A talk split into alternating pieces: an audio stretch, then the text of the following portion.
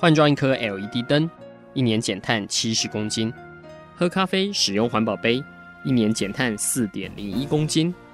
上班出门前记得把保温电热水瓶的插头给拔掉，一年减碳一百五十七公斤。面对气候战役，对抗地球暖化，可以是个人的事，更需要政府及企业的参与。台达电子文教基金会邀您一同寻找既能提升生活品质，并可大幅提高能源使用效率的提案。欢迎收听《气候战役在台湾》。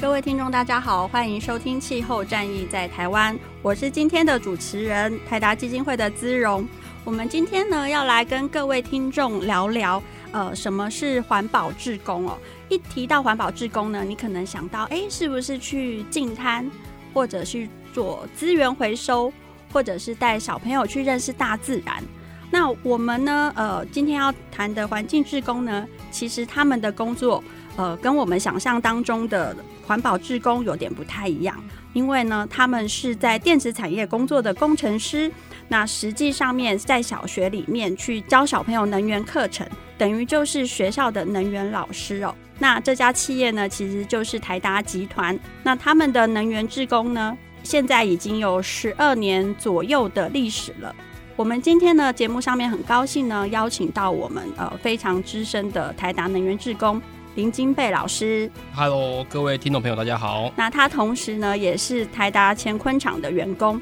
那另外一位呢，呃，就是这两年其实在教能源志工怎么样在学校做科学教育非常重要的一位灵魂人物，呃，也就是我们的苏玉年苏老师。哎，hey, 大家好。既然谈到环境志工了，那我也想要分享一下我过去做环境志工的经验，就是我曾经呢在呃。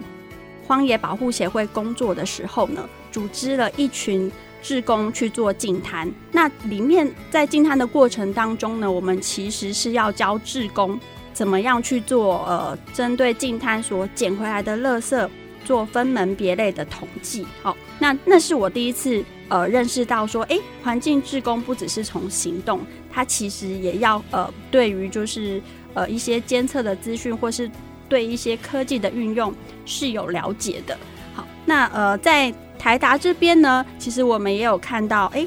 呃，原本在做一些能源教育的时候，其实他们的方式跟一般的环境团体或是企业在做环保志工不太一样哦。那我们想要请教，就是呃，金贝既然已经在能源志工哦，大概服务有十二年左右了，对对，可能要就是坐着时光机带我们回顾一下。在呃台达能源志工元年的时候呢，上的课程是什么？OK，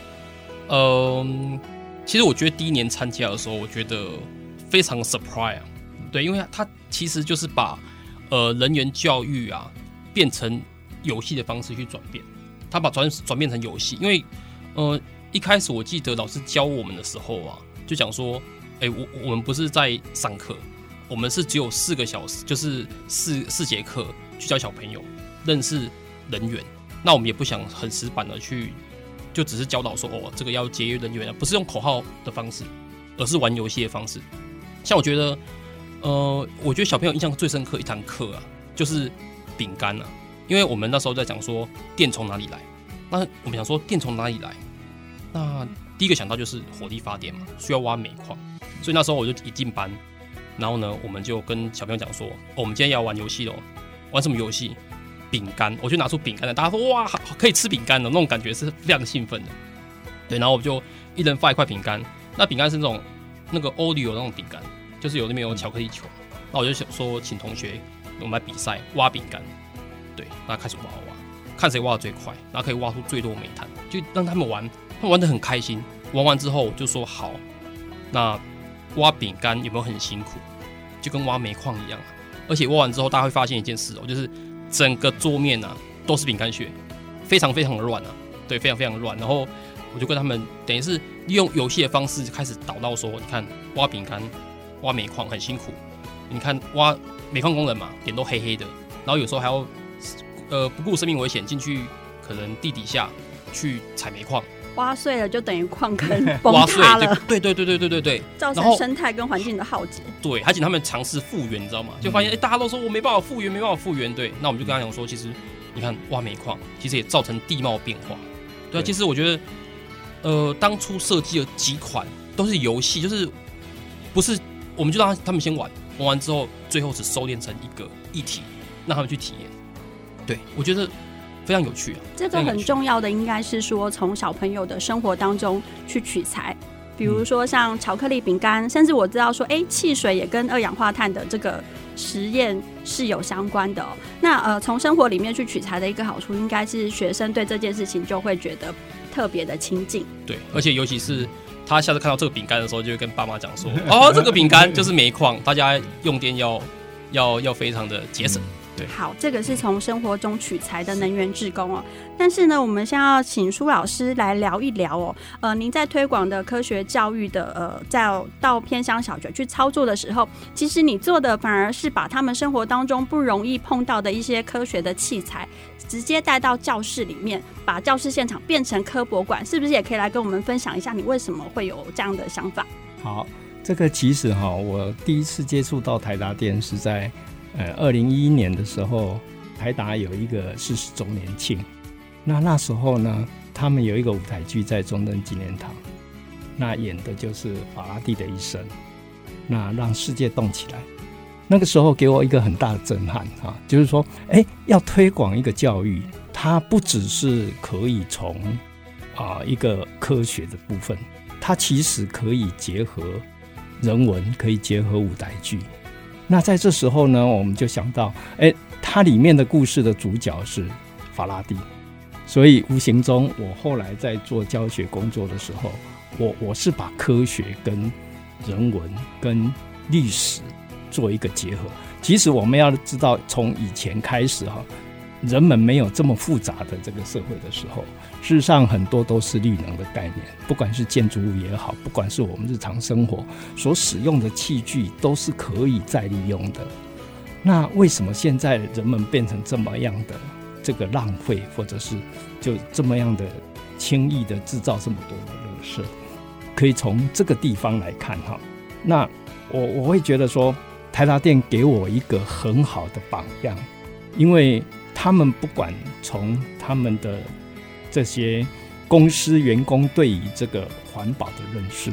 那给我很大的启示。那所以后来我们在推广这些教学的时候，无形中就把台达当成是一个标杆呐。哈，我会觉得是这样。那有缘今天跟台达的职工们一起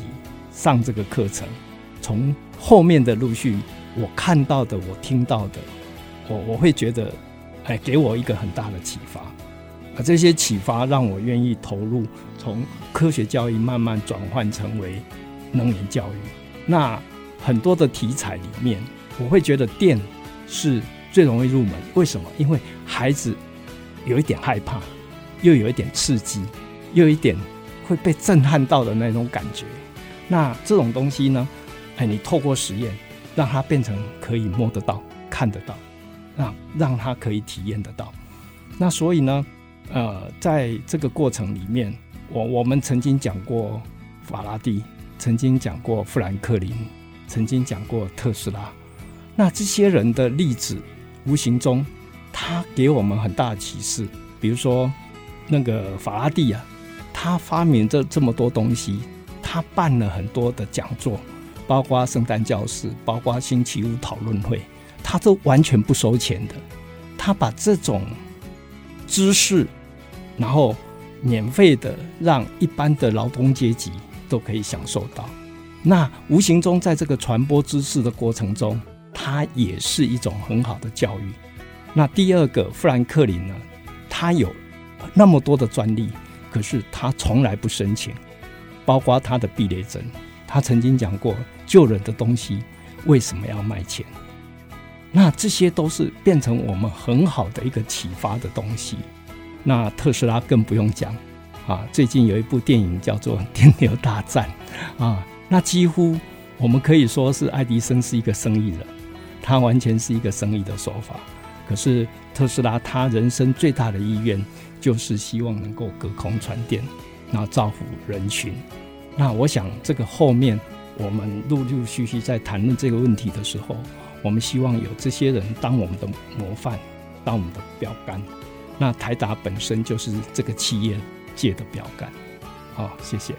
我曾经呃跟苏老师去上了两堂课，当然这两年其实陆续都有呃在观摩苏老师上课。那我我认为其实课程当中有一个很宝贵的，就是真的就是小孩子他可以实际操作到这一些教具。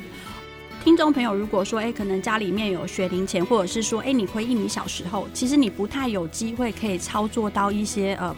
比如说像呃电磁学的教具，或者是说哎。呃，可能课本上面讲解的知识呢，你大部分老师会用 PPT 讲，或者是会用教学影片让你看，但是很少动手操作的机会哦。所以，呃，苏老师其实他是用一台修理车，把大概呃，我觉得大概有三四十件这样的教具，真的是装在车厢上面，然后一站一站的，就是载到不同的学校去。那除了在操作实际上面的呃这些教育之外呢，我认为另外一件很可贵的，就是从苏老师跟他的搭档的展演当中，我们可以感觉得到科学家的品格。好，这个也是我觉得也是认为 呃现在的小朋友真的是比较难体会得到的。除了就是呃他知道说，哎，我想要就是考得好的分数之外呢，其实当初科学家他在发明技术的时候，他其实是希望可以呃做到就是。公益层面的贡献哦，那这个也是在课堂上可能比较会被牺牲掉的，因为毕竟教学时间有限嘛。那我们的志工呢，其实也想要传承这样的精神。下个阶段呢，我们就回来，就是在呃听金贝聊聊，就是我们的能源志工他们在课堂上面需要做到什么样的努力跟准备。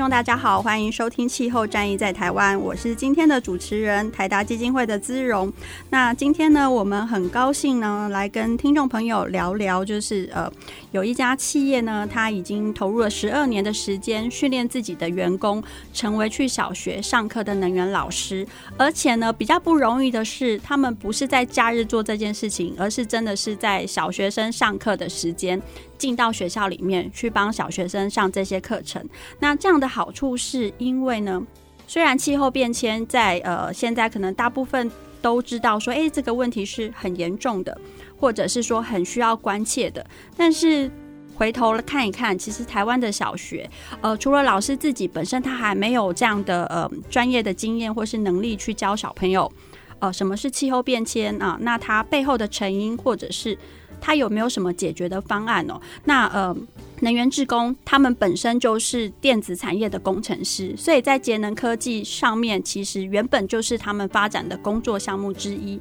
那透过在训练的过程当中呢，让这些每天面对电脑或是在实验室的工程师，他能够去现场跟小朋友互动哦，就是从一个宅男变成驯兽师哦。那呃，这样的有趣的过程呢，我们也来请教一下我们的。今天的台达能源志工代表林金贝林先生，嗨，呃，其实这两年啊的教案跟刚刚介绍的教案真的有一个很大的差别。您刚刚讲的是饼干跟汽水，饼干跟汽水。对，现在小朋友没得吃了，大家还会注意吗？但是，呃，之前的的教案的感觉像是游戏，玩游戏，主要是在游戏当中去把能源的基本的概念带出来，带带出来。后来我们呃。去年的时候去上的，应该说这样的启发啊，是去年的时候我们去上了苏老师的课，然后苏老师的课有一段话让我非常感动，就是他就说，呃，有一些偏乡的小朋友啊，他在成长过程当中啊都没有完全没有机会去科博馆，那所以苏老师呢，他就带着他自己的教具去偏乡，然后他们体验科学魔法。那时候我就想说，对哦，玩游戏大家会很感兴趣，但是如果说我今天进班了。跟同学讲说，我今天是要变魔法给大家看，变魔术给大家看。我觉得每一个小朋友眼睛都一亮，诶，那个震撼跟感感觉是不太一样的。所以我们就想说，好，这两年呢，我们就把魔法加进去，然后再从魔法里面再导到我们的今年主题，就是我们所有的低碳交通。那时候我们就想想想，哦，我们台达有很多产品嘛，对，那也有很多跟电池有关东西。那时候我也想到苏老师的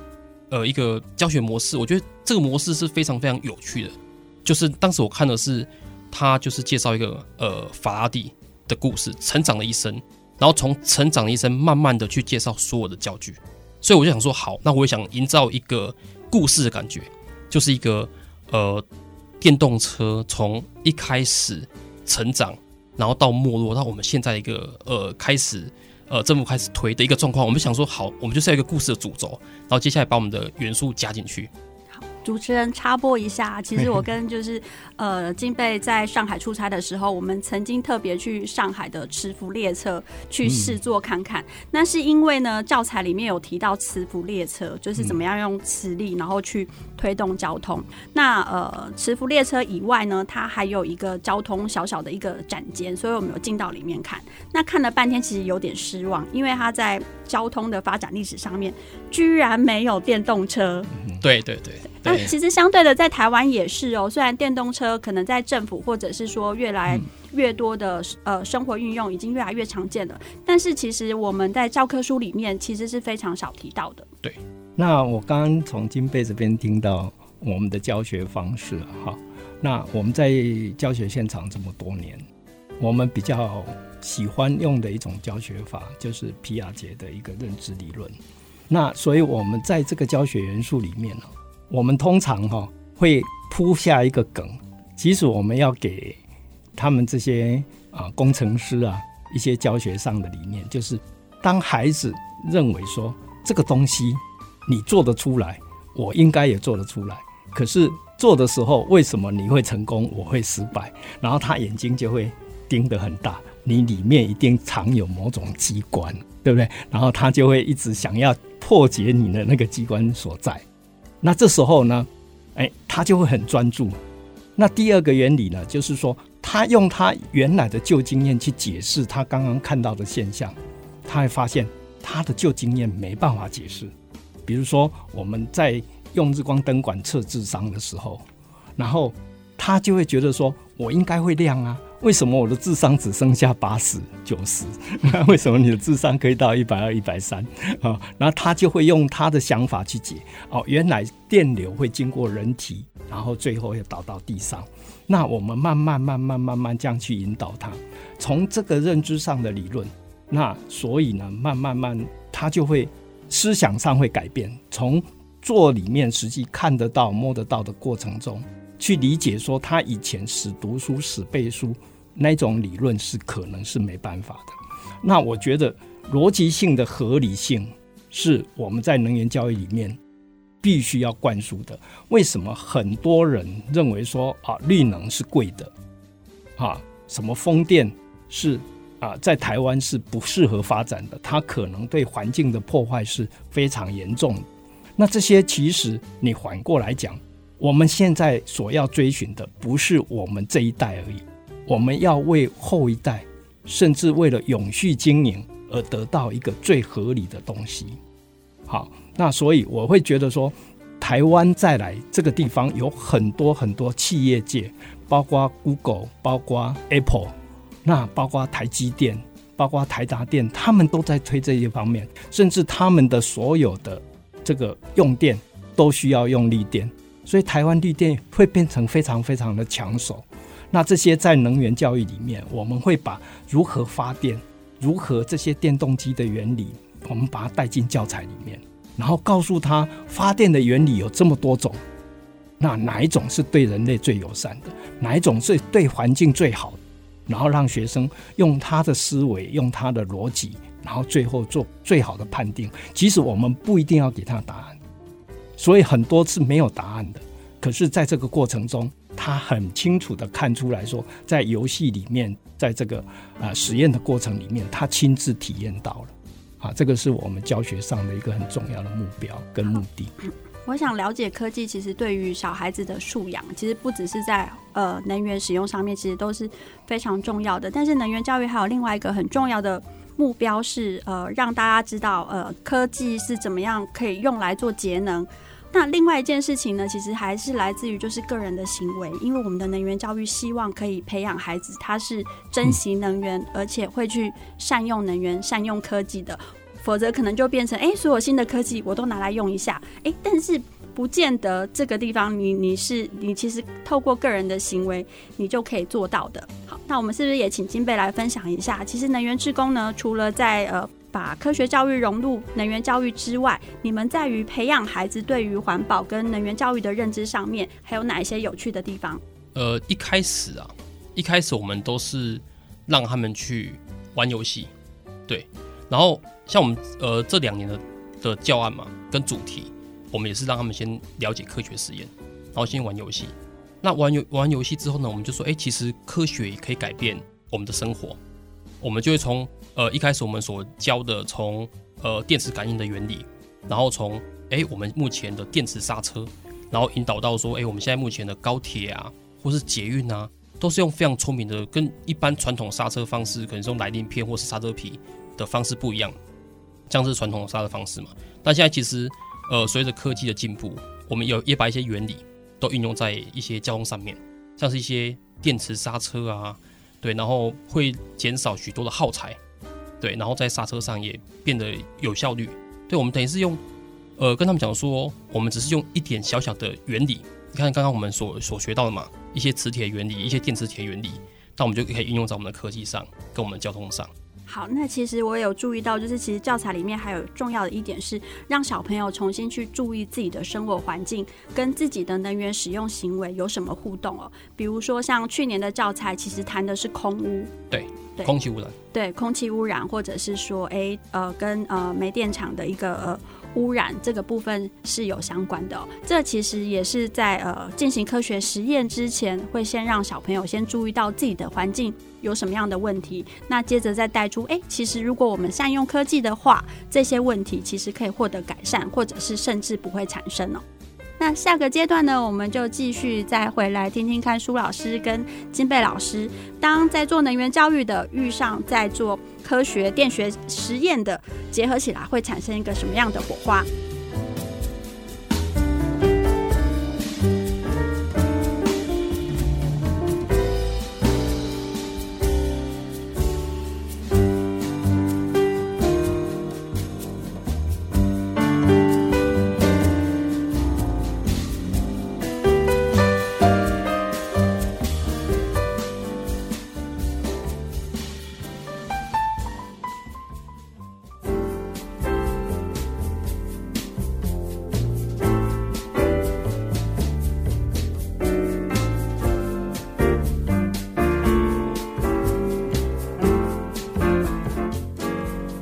各位听众，大家好，欢迎回到气候战役在台湾。今天呢，我们很高兴邀请到两位在做志工、环境志工有非常多经验的呃金贝跟舒育能老师来节目上面跟我们聊聊他们在台湾的基层小学分别去推动能源教育跟科学教育的一些经验，还有就是一些心得，想要跟我们分享。首先呢，我想要请教一下，就是金贝老师哦，因为你是一位工程师，那这十二年来呢，你其实也辅导了很多台达的工程师们，勇敢的走上小学的教室里面呐。那我这边其实蛮常听到，就是呃，我们的工程师在回馈当中，哇，第一堂课。好紧张哦，不晓得小朋友会跟我说什么。那有一些人就是真的也是就是练习再练习，但是你身为就是志工中的志工啊，你是怎么样帮助他们去克服心理的障碍？呃，其实我都会先分享我的故事，因为其实像一开始，其实我现在觉得好像小朋友真的很聪明。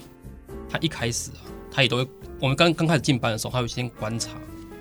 这个大哥哥、大姐姐或叔叔阿姨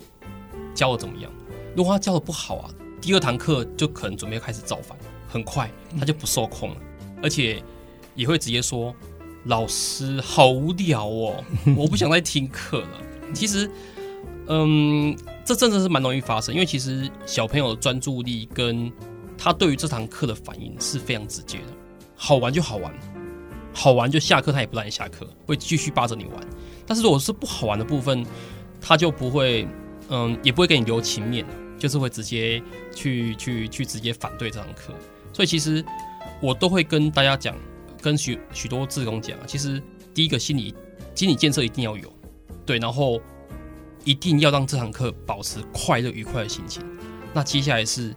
呃，如果我们做分组的话，让他们有一种呃比较属于游戏跟竞赛方式。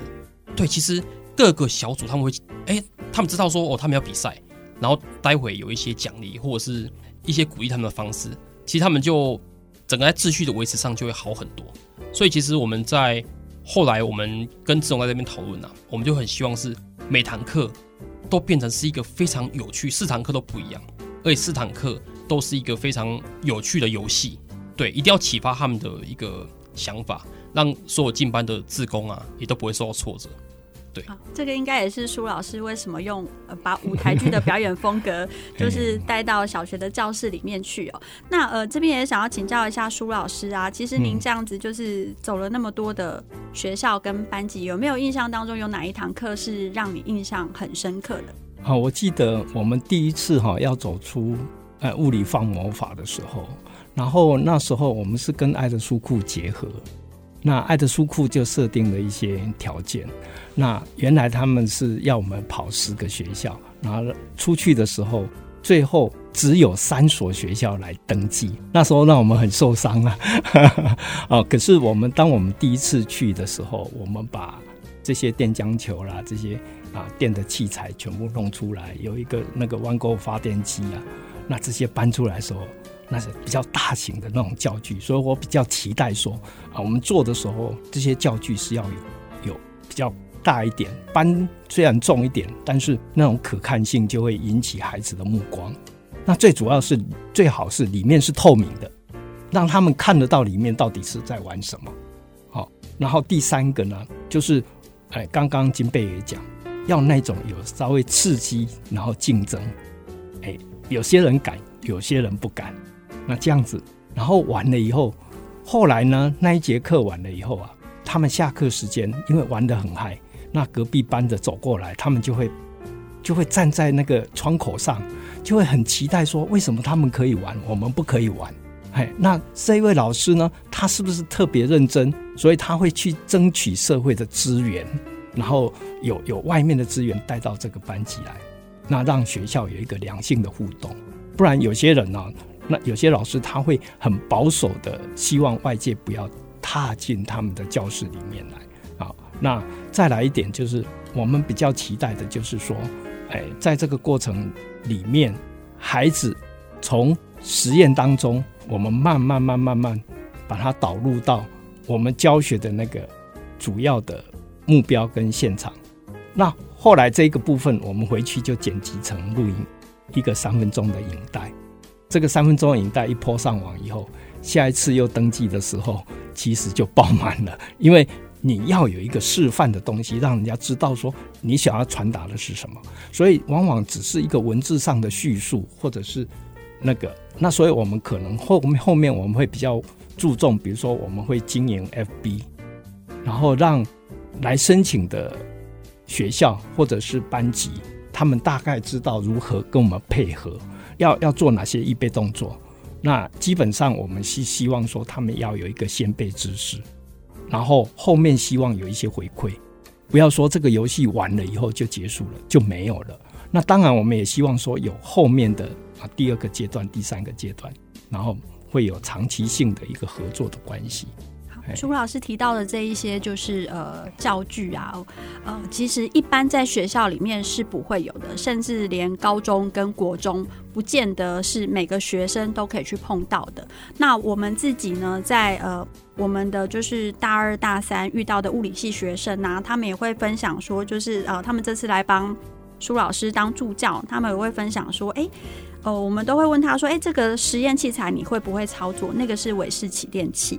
然后就他就说，其实助教都是呃锁在就是柜子里面，然后如果要操作的话，一定要助教在旁边盯着。对，那呃其实这样的教具对一般学校来说，除了就是可能真的没有经费去买，然后另外是学校也基于爱惜的心哦，确实就会把它就是呃放在橱柜里面哦。但是呃透过苏老师的方式，或是说像我们台达能源志工呢。把这些教具实际带到班上里面去。对于学生来说，其实如果他们没有这样子做，可能也只能在影片上面看到，或者是在教科书的 PPT 上面，或者是说他一定要走到科博馆里面才会接触到这一些当初科学家觉得，哎呀，这个是帮助世界的，这个是科学上的发现，应该要免费提供给大家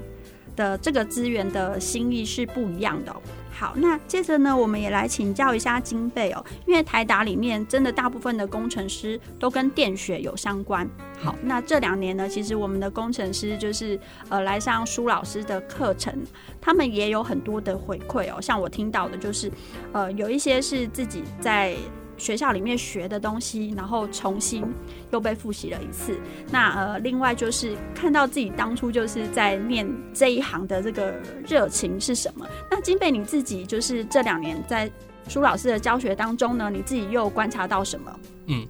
其实电池啊，应该说电生磁嘛，磁生电，其实在呃新竹厂啊、乾坤啊，几乎是呃我刚进公司就很多的主管都会讲，因为实际上我们。刚好就是做被动元件，然后被动元件的话，里面就有一些像呃我们电感，然后 RF，那 RF 里面有一些电容，那实际上都会运用到这些原理啊。像我们之前呃一开始在做那个 LTCC 的时候，在金属厂在做的时候，这些观念都是一直被重复着，在可能在晨会上，或者是在呃我们的会议室上，一直有被重复在我们主管都会一直讲。对，那后来我想说，哎，其实一开始我们也很担心，你知道吗？就是。当我们呃要准备研发这个教材的时候啊，最担心的就是我们对象是四年级小朋友啊。我想说，他们真的听得懂吗？其实我们当时是非常非常非常担心的，所以我们就想说，我们怎么用最简单的方法让他们知道？对，所以我们就那时候我们就想嘛，就是呃台达产品里面最有名的，像是一些马达。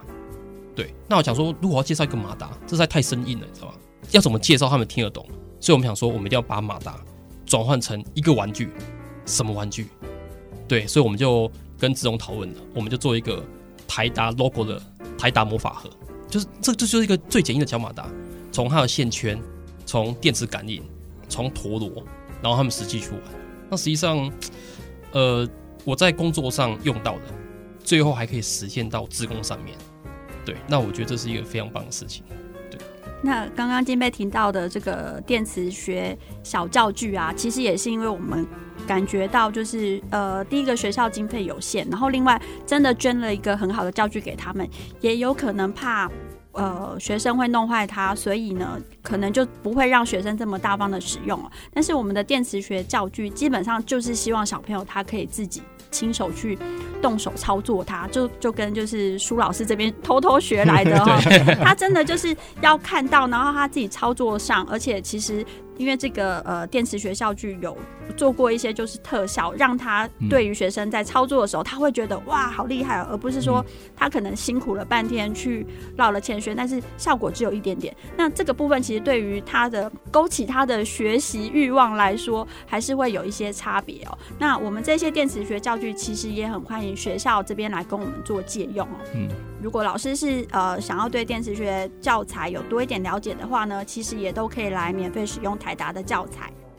下个阶段呢，我们就再来分享。大家都说，其实做志工最后收获最多的是自己，那是不是这样呢？我们就听呃两位志工前辈来跟我们说一下他们自己的感觉。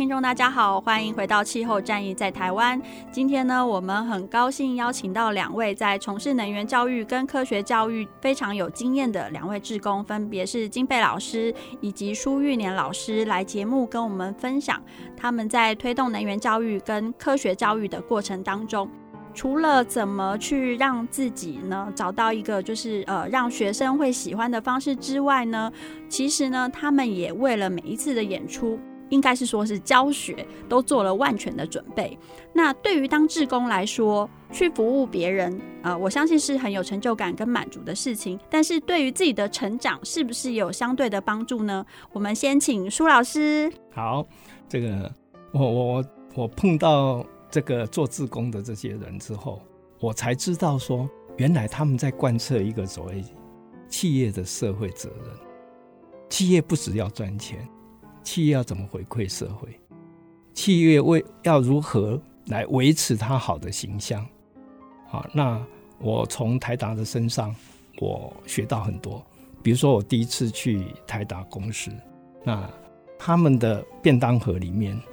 不是那一种一次性丢弃的，哎，他们要求就是厂商提供的，就是所有的便当盒里面都是好像就是那种铁盘子的。啊，都是可以清洗、可以再利用的。我进去的时候，我发现他们全部都是离间组，他们冷气没有开得很冷，可是那个舒服感就让你觉得那个是很有很有味道的。那我看到的就是一个企业的员工对这家公司竟然是所有人都是赞美有加的。我知道他们凝聚了一个很大的向心力，那一直让我回来，我反思说。我到底能为这个社会、为这个对这个国家有什么贡献？所以我我发现说，我不能做绿绿能，我 我家里没有办法改改换成为绿建筑，那我可以买绿绿电，所以我我去买中租的绿电。哎，那我我去查了一下，说，哎，一个一个人一个月可能用的电是一百一十七度，你只要买四片就够了。还有，所以我如果买二十片的话，那我等于我买二十年，那二十片等于我这一辈子全部用绿电的那种感觉，那我会觉得很心安的。我好像在支持一个国家的政策，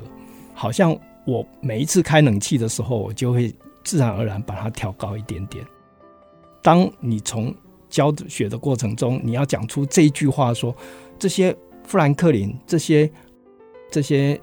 哎，这个法拉第他们对人类有这么大的贡献，